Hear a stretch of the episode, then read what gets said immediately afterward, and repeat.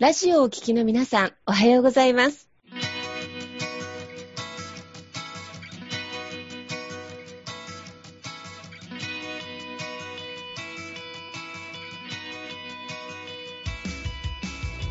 FM 那覇より毎週日曜日9時30分からお届けしております坂本典彦のラジオ経営塾が今日も始まりましたこの番組は20年間で1万人の起業家経営者を指導してきた坂本典彦先生があなたの経営に役立つヒントや最新の情報をお届けする番組です坂本典彦のラジオ経営塾今日も最後までお楽しみください今日も始まりました。坂本典彦のラジオ経営塾。パーソナリティは、私、中田民子と、根葉智美がご一緒させていただきます。えー、では、坂本先生、根葉さん、今日もどうぞよろしくお願いいたします。よろしくお願いいたします。ます。ね、今ちょうどね、梅雨時でちょっと体調崩しやすかったりとかね、する、ちょっと疲れが出たりで時期なんですが、今日はこのシーズンにね、元気が出るゲストをお迎えしております。えー、私からご紹介いたしますね。えー、オールライフケア合同会社代表でいらっしゃいます、三木博さん、花見優香さん、ようこそおいでくださいました。よろしくお願いいたします。よろしくお願いいたします。よろしくお願いいたします。はい。オールライフケア合同会社様ということで、あの、坂本先生から今日は健康経営についてということで、いろいろお話を、あの、展開していただきたいと思うんですが、どうぞよろしくお願いいたします。よろしくお願いいたします。はい。で、えっと、まあ、今ね、まあ、あの、企業の中でよく健康経営っていうキーワードが出てくると思うんですけれども、まだ実際ね、健康経営のところ分かってないっていう方もいらっしゃったりとか、あとまあ、実際ね、話には聞いてるけれども、まあ、なかなか自社に取り入れるのが難しかったりとかですね、まあ、どのように運用していけばいいか分からないとかっていうところね、あると思いますので、今日はね、健康経営を専門に、えー、されてるね、お二人の方にお越しいただきましてね、そのあたりの方を聞いていきたいなというふうに思っております。よろしくお願いいたします。はい。では、まずですですね、まあ今のその健康経営というところって、まあ何なのかっていうところからね、そもそもちょっとお話しいただけたらなと思うんですけれども、花見さんよろしいですか、はい、はい。そうですね。あの、健康経営というのは、まず、あの、企業のですね、えっと、社員さんの、まあ、健康増進のためにですね、まあ、企業が、その、まあ、いろんな施策を通じて、社員さんにこう、健康になってもらおうとまあ、心身ともにですね、健康になってもらおうというところで、企業が今、あの、経営課題としてですね、こう取り組む、あの、べきところになっていまして、まあ、あの、というのは、まあ、やっぱりその背景としては、やっぱりその、社員さんで、まあ、健康、なんていうんですかね、健康不調にな、体調不良になったりとかすると、やっぱりすごくですね、会社の生産性って落ちてしまうんですよね。うん、それが、こう、会社の業績にも非常に結びついてくる、まあ、低下っていうかですね、低迷とか、で、今後やっぱ持続的に会社が成長していくためにはですね、ですね、やはりその、あの、まあ、経営的な視点からというか、あの、社員さんの、あの、心身のですね、健康っていうのがとても大事になってきます。まあ、結局、あの、今、社員さんもですね、結構その、例えば、メンタル疾患でやられてしまう方が多かったりですとか、あとは、まあ、フィジカルも癌とかですね、癌とかがすごく増えている。あとは、まあ、高齢化社会になっていますので、どんどんその、えっ、ー、と、社員さんの年齢自体も上がってきてて、これがすごく健康リスクにですね、あの、住み着いてくるっていうところがあります。そういった現状の中で、やはりすごくその、えっ、ー、と、まあ、休職されたりですとか、ご病気になられてですね、まあ、長期で休んでしまったりとかする社員さんも多いと。で、まあ、国、国からしてもですね、やっぱりま、高齢化社会っていうところが、それからもどんどん加速していって、もう超高齢化社会になっていく中で、やはりその、えっと、長くですね、やっぱりその、若い人が少なくなって、まあ、あの、高齢というか、の方が、あの、多くなるっていう、そういう形になっていくので、あの、やはり健康でですね、長いこと働いて、国の皆さんがですね、働いていかないと、まあ、国としてのですね、まあ、あの、成長というか、経済的な、あの、ところに関しても、あの、ちょっとまずいということでですね、国が、あの、まあ、あの、検証制度、まあ、健康経営有料法人というですね、認定制度があるんですけれども、あの、こちらの制度を敷いて、企業さんに対して、まあ、その認定ある一定の基準健康施策をやっている会社さんを表彰する制度なんですけれども、これをどんどん、あの、やってくださいということで、あの、国もそういう制度を引いて、今やっていますと。で、まあ、それを取ることによって、あの、企業さんとしては、なんかすごくあの、えっ、ー、と、企業、ブランドというかイメージがアップしたりですとか、あとは、まあ、あの、えっ、ー、と、そうですね、あの、結構株価とかにも影響してくる部分だったり、もしくは、あの、そういう地方のですね、えっ、ー、と、業者さんとかで言いますと、健康経営有料法人を取っているとですね、例えば、あれですね、あの、ビット、あの、いろんなその業者さんとのビットの中で、その、有利に働いたりとかっていうことも、あの、あるようです。なので、まあ、そういったいろんなメリットをつけてですね、あの、ぜひ、あの、健康系有料法人を取っていきましょうという国のですね、バックアップも非常に今高まってきていまして、まあ、いろんな企業さんが、あの、本当に多くですね、取り組んでいるというような現状があります。はい。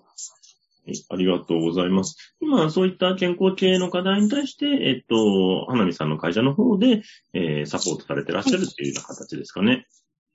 そうですね。あの、私たちの会社は、まあ、いろんなその実際に企業さんがそういった健康施策、まあ、いろんな心身の健康施策を実行するにあたっての、いろんなそのサービスといいますか、あの、を、えっ、ー、と、まあ、いろんなですね、えっ、ー、と、専門家とか、あとはいろんなそういう、えー、と健康関連をやってるですね、業者さんと提携をして、お客様に一番合った形でですね、一番その効果が、あの、えっ、ー、と、あるというような、あの、サービスを厳選してご提案をして、で、あの、企業さんの、えっ、ー、と、まあ、例えばセミナーだったりとか研修であったり、従業員、あの、社員さんのですね、個別の、あの、相談対応であったり、あの、いろんなスポーツのイベントであったり、あの、そういったところをいろいろですね、えっ、ー、と、ご提案をさせていただく、そういう、まあ、コーディネーターとしての会社を運営させていただいております。ありがとうございます。え、今、具体的に企業企業さんでは、どういう課題が多いとかってあったりするんでしょうか？あそうですね。やはりその企業さんで、まあ、あの、まあ、企業さんの規模とかによってももちろんいろいろ審査万別ではあるんですけれども、やはりその、今、健康経営をや、手にやられているような中規模以上のですね、会社さんであれば、やはりその、施策をです、健康経営有料法人の認定を取るためになんかやっちゃってるっていうですね、ところが結構あってですね、目標がちょっとブレちゃってると言いますか、それは、あくまで、その、社員さんが健康になって、あの、心身とも健康になって、生産性が、こう、皆さんモチベーション高く生き生きと働いて、生産性がアップして、っていうような、そこが、まあ、目指すゴールだと思うんですけれども、そうではなくて、とにかくその、有料法人を、まあ、取りたいというかですね、うん、その検証制度を取りたいということで、そこに必死になっているような会社さんが多くてですね、そうすると、社員さんにとって嬉しい。社員さんにとって、あの、なんかこう、こういうのやってくれて会社はありがたいなって思うような、そういう施策なんじゃなくなくてですね、なんか、とりあえずこれとこれとこれをやっとけば、あの、認定がですね、もらえるっていうような、なんかそういったところを取り入れてしまっていることが多いので、実際に効果があるとか、社員さんが喜んでもらえるような、その健康の施策であるかどうかって別になっちゃってるんですね。そこがすごく、やっぱりその、あの、企業が、その本当の意味でのゴールというか、健康経営のゴールに、まあ、たどり着かない大きな原因の一つであるなというふうに思ってますし、はい。あとは、まあ、本当に中小の会社さんですと、経営者自体がですね、乗り気にならないと、やっぱりその、あの、健康経営が推進していかないってどうしてもそういったところがあるんですね。ななんですけれども、やっぱりその、まあ、そこもすごくやっぱり企業によってまちまちなんですが、あの、その経営者の方が、まあ、昔で言うところの古い、ちょっとあの、まあ、あの、昭昭和のですね、考えの、あの、まあ、あの、結構、まあ、24時間365日働くみたいな、そういうような会社さん、まあ、経営者の方だったりすると、ちょっとですね、なかなか、まあ、健康経営って大事っていうのは世の中で巷で言われていても、実際の社員には、あまあ、その施策の中には、こう、入っていかないみたいなですね。そういった、あの、現状はすごくあるので、そういった場合は、まず経営者の方に健康の大事さを分かっていただくっていうことがすごく大事かなというふうに考えています。そうですよね。なかなかね、会社でやっていく中で、ね、まあ経営者自身がね、そこを、まあ感じてないわけじゃないでしょうけどね、ただ、はい、今までのね、流れだと、まあ、業績ね、出すためだったらね、もう、多少社員がね、病気になっても別にね、あの、世話をしないわけじゃないけども、まあ、それも仕方ないみたいな感じの風潮もちょっとあったのかなと思うんですけど、はい、今その辺がじゃあちょっとずつ変わってきてるっていう感じですかね。そうですね。やっぱり、その国の後押しもあると思いますし、まあ社会的なそういうところもあると思いますし、やはり周りでですね、やっぱりそのチームのメンバーだったり、その社員さんが一人倒れたと時によるですね、コストっていうと言いますか、あの、大変なんですよね、周りの人たちっていうのは。本当にそれをカバーしなければいけないというところがありますので、やっぱりそこら辺のその、新しい人をじゃあ雇ったとしてもですよ、その人が、あの、もともとその倒れる前の社員さんと同じ、同じようなですね、あのところで、あの、レベルで働けるかどうかっていうところもまたありますし、やっぱりその、いない間は周りの人がどんどん被っていくっていうことになると、その周りの方たちも倒れる可能性っていうのがあるわけですよね。すごく業務が忙しくてっていう。やっぱりそこが結構メンタル的な不調にもなったりする原因にもなってくるので、やっぱりそういったあの、長期的に会社が持続的にですね、継続していくっていうところで言うと、やはりその社員さんの健康っていうのはとても大事なところになってるっていうのは、結構や健康で、まあ、不調でですね、倒れる社員さんも結構今いらっしゃるので、やっぱそこら辺は実感されているんじゃないかなというふうには考えています。そうですよね。その辺のね、課題は本当に大きい課題だなと思って、ネハさんいかがですか？ネハさんもね、普通にお仕事されてらっしゃると思うんですけど。そうですね。私は一従業員としての立場になるんですけど、あの、何個か私転職をしてるんですけど、振り返ってみたら確かになんかあったんですよ。個人経営のお店の時は、あの、それこそ上司てかまあ、会社の社長が、あの、誰よりもタフに働くっていう、あの、いくら熱があっても出てくる、みたいな感じだったので、ちょっと自分が体調悪くても、お休みくださいっても言えなかったっていうのを今思い出しました。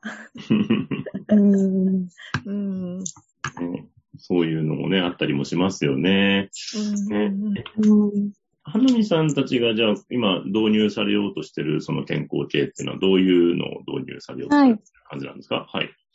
あ、そうですね。あの、まあ、いろいろあるんですけども、まあ、企業さんによって、まあ、一番そうですね、いいな、まあ、ご提案したら、社員さんが、あの、喜んでもらえるかなっていうものなんですけど、例えば、食事とか、運動とか、睡眠とか、まあ、フィジカル面で言えばですね、そういったところでの、まあ、教育、研修みたいな、セミナーみたいなところであったりとか、あと実際にそのイベントをやってですね、運動に例えばコミュニケーションなんていうんですかね、今こうやってオンラインで、あの、在宅勤務とかも増えているので、なかなかこうコミュニケーションがうまく取れ、なんだろうな、あの、取りづらいような環境にもあったりする会社さんってすごく多いので、例えばオンラインを使ったそういうグループワークをするようなですね、あの、セミナーとか研修であったり、運動のイベントだったりとかですね、例えばですけども。あとは、えっ、ー、と、メンタルヘルスですね。心の部分であの、行きますと、まあ、やっぱりそういった社員さんが、まあ、自分自身で心のケアをする、できるような対処法を身につけるような、まあ、研修もありますし、あとは、まあ、管理職の方がどう部下をケアするかっていうところの研修であったりですとか、まあ、いろいろそのラインナップあるんですけれども、そういったメンタルヘルスケアの部分。それから、あとは、まあ、まあ、ちょっとですね、これは今後の展望になるんですけれども、やはりその健康経営というのは、あの、単純にゼロからマイナスにするのではなくて、最終的には、あの、社員さんみんながこう、生き生きと、あの、自分自身のこう、強みを発揮して自律的にこう、働くような、そこが、あの、えっ、と、ゴールっていうふうに掲げてる企業さんも多いので、まあ、やっぱそういったところでですね、自身のキャリアを考えるといいますか、そういったその、えっ、と、自律的な社員を育てるための、えっ、と、キャリア研修であったり、まあ、そういったその、個々のご相談対応であったりと。あの、いうようなところを、あの、展開、はい、していくというような形になっております。もうかなり手広くというか、はい、あ、はい。ルとしては本当に広、ただ研修して終わりとかではないっていう感じですね。ではないですね。はい。研修をして、その後に、まあ、個別のご相談にもお受けするというような形。あとは企業さんへのコンサルティングもさせていただくというような形です。ねいや、なんかね、そういう形でね、トータルで本当にサポートされるって、なかなかね、あの、あまりないのかなと思うんですけども、中澤さん、いかがですか？お話聞かれていて。いやー、私実は今日ね、健康経営のその有料企業の表彰って初めて聞いたんですね。うん。はい。あ、なるほど、そういうもう、ところに来ているんだっていうことと、なんでしょう。今ほら時代って働き方改革とか、人生100年だから働く時間長くなるよねって言ってますけど、健康寿命が短いとね、社会としても損失が大きいですよね、考えてみたら。はい、とても大きくて、やっぱり国はそこを気にしていて、健康寿命と、その実際にこう亡くなる年齢っていうのの開きがですね、すごくあるので、女性で言えば12年ぐらい確かあるっていう統計が出てるんですよね。そうすると、すごくね、残りの最後のところ、すごく悲しいですよね。うんね、10年以上も、そうですね、体調悪くて亡くなっていくという、そうじゃなくて、やっぱピンピンコロリでですね、あの、本当に末長く、あの、生き生きとみんなが、あの、生きていくっていうのはとても、まあ、あの、健康経営だけじゃなくて、すべての人の、まあ、それは一つ大事な部分、人生の大事な部分なんじゃないかなというふうには思っています。確かに。で、この有料企業を受けるっていうのは、まあ一つのね、企業にとってモチベーションになる部分なのかなと思ったりするんですけど、これ何か基準ってどういう感じなんですか、はい基準はですね、一応あの調、調査表というのがありまして、あの、えー、まあ、企業さんの方であるその国が指定したあのシートがあるんですけれども、うん、質問表ですね。それに沿って自分たちがどんな施策、どんな取り組みをやっているのかっていうのをどんどん書いていきます。ものすごいボリュームがありまして、うん、何十問もあるものなんですけれども、うん、はい。で、それを書いて、まあ、提出をしますと。で、それを一定基準以上ですね。あの、何、まあ、何点以上というか、まあ、一定の、あの、えっ、ー、と、問数以上クリアしたような会社さんが、えっ、ー、と、まずその健康系有料法人というのに認定されるんですけれども、あとはですね、上位から500社までについては、あの、ホワイト500、まあ、あの、大企業法人ではホワイト500って呼んでるものがあるんですけれども、あの、まあ、そこはもう本当に、あの、有料その中でも有料な法人ですよと。認定が取れた中でも1位から500位の中なので有料ですよってことで、また違う冠が作っているような形で、まあレベル分けがされるっていうようなイメージですね。なるほどですね。例えばその中の項目って代表的な項目ってあるんですか、はそうですね。いくつかあるんですけれども、うん、まあ、経営像がまず取り組んでいるとか、組織体制がどういうふうになっているのかっていうような項目もありますし、うん、あとは、まあ、社会に対して、あの、その発信をしているかとかですね、そういった項目もありますと。あとは自分たちの会社で実際にその心と体の、あの、社員さんの健康増進のために、どんなことを取り組んでいるのか。あの、さっき言った、まあ、研修やセミナーとか、あの、いろんなイベントをやっているかどうかとかですね、いろんなそうじゃ、そうでなくても、例えば、あの、こういったうん、そうですね。アプリケーションを使って、こう、歩数を測ってください。例えばですけども、例えばそういうのであったりとか、社員さんが気軽にその健康増進に使えるツールみたいなものを社員さんに与えているかとかですね。あとは、まあ、長期残業の管理してるかとかですね。まあ、そういう働き方改革的なところの部分もありますし、はい。メンタルケアのところもありますし、はい。まあ、いろいろあります。本当に、あの、気にわたってありますね。あとは、ちゃんと、あの、PDCA、あの、しっかりですね、うん、改善に向けて、今の現状を分析して、把握して、次につなげていくかっていう、その部分をしっかり分析しているのか、データを用いてっていうところもあります。まあ、いろいろあります。本当先生、これ内容深くて土台になりますね、経営の。そうですね。やっぱりね、うん、今ね、もうやっぱり会社もね、やっぱりその世間的な、ね、評価っていうのがすごく大事になりますし、ね、昔は本当に、本当会社によってはもうね、社員さんを使い捨てて、ね、なんかもう、もう病気になったらね、まず切り捨てるではないですけれども、まあそういうね、風潮もあったんですけど、まあ当時はね、昔は人がたくさんいたので、あの、そういう戦略も取れたと思うんですよね。まあ、やめてもまた新しく取ればいいやという戦略が取れたんですけど、やっぱり今はね、こんだけ日本がまあ少子化に向かってって、まあ、そういう人がまずいなくなるっていうのと、で、そういうね、悪い状況で働いてもらってると、なんかそれがすぐ SNS とかで発信されちゃうんですよね、もう個人で。うん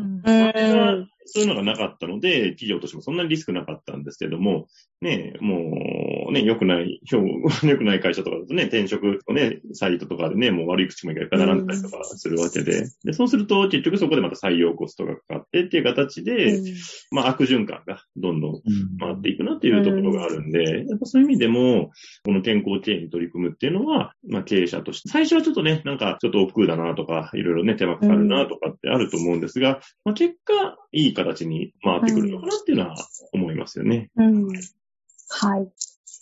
実際でもね、花見さんそういうサポートされてらっしゃると思うんですけれども、今後のその展開としてはどういう展開を考えてらっしゃるあります？はい。あ、はい、そうですね。やっぱりその今、いろんな企業さんを見ていると、やはりその実際に社員さんの、まあそうですね、メンタルもそうですし、フィジカル面でもそうですし、結構その、まあ病気になられる方って多くてですね、それをどう抑えるか、まずはそのマイナスをゼロにしていくかっていうところにすごくフォーカスが当たっているんですね。でも企業のやっぱり最終的なゴール、健康経営のゴールというところで言うと、やはりその社員さんが生き生きと、まあ、活躍するというかですね、あとはやっぱり終身雇用のもう時代ではないので、どこまでその自律的にですね、働いて、こう生産性を上げていけるのかっていうところがですね、やっぱりすごくその、この領域の中でもごくテーマになっていまして、ただ今は課題はマイナスからゼロですね。あの、今、どうしたら利病率を下げられるのかっていうところに言ってるので、今後、やっぱりそこを解決我々は、あの、ぜひお手伝いさせていただきたいんですけれども、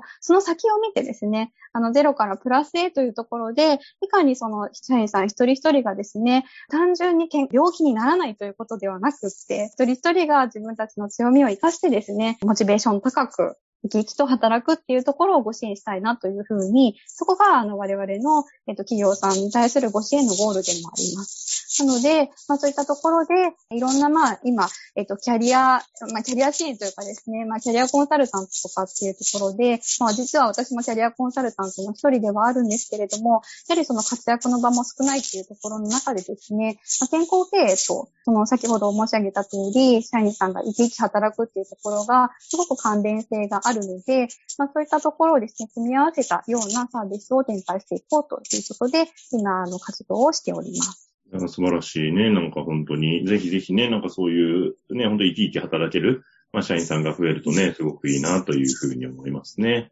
はい。ありがとうございます。ありがとうございます。これ、ね、例えばこれ、あ、もうちょっと聞きたいなとかですね、会社様の方ですとご相談したいなとかっていう窓口とかはありますか？はい、えっ、ー、と、弊社にですね、ホームページのあの、お問い合わせのですね、ところがありますので、普通にあの、Yahoo とか Google のページで、オールライフケア合同会社というふうにあの、検索していただければ、あの、弊社のですね、ホームページが出てきますので、そこのお問い合わせのところから、ぜひご連絡いただければと思います。はい。あの、今日ね、初めて健康経営っていうね、あの、ワードに触れられた方もいらっしゃると思いますが、ぜひね、気になる方は、えー、オールライフケア合同会社で検索を入れていただきたいと思います。また自身も、えー、引き続き、えー、代表お二人お迎えしたいと思います。今日は本当にありがとうございました。ありがとうございました。ありがとうございました。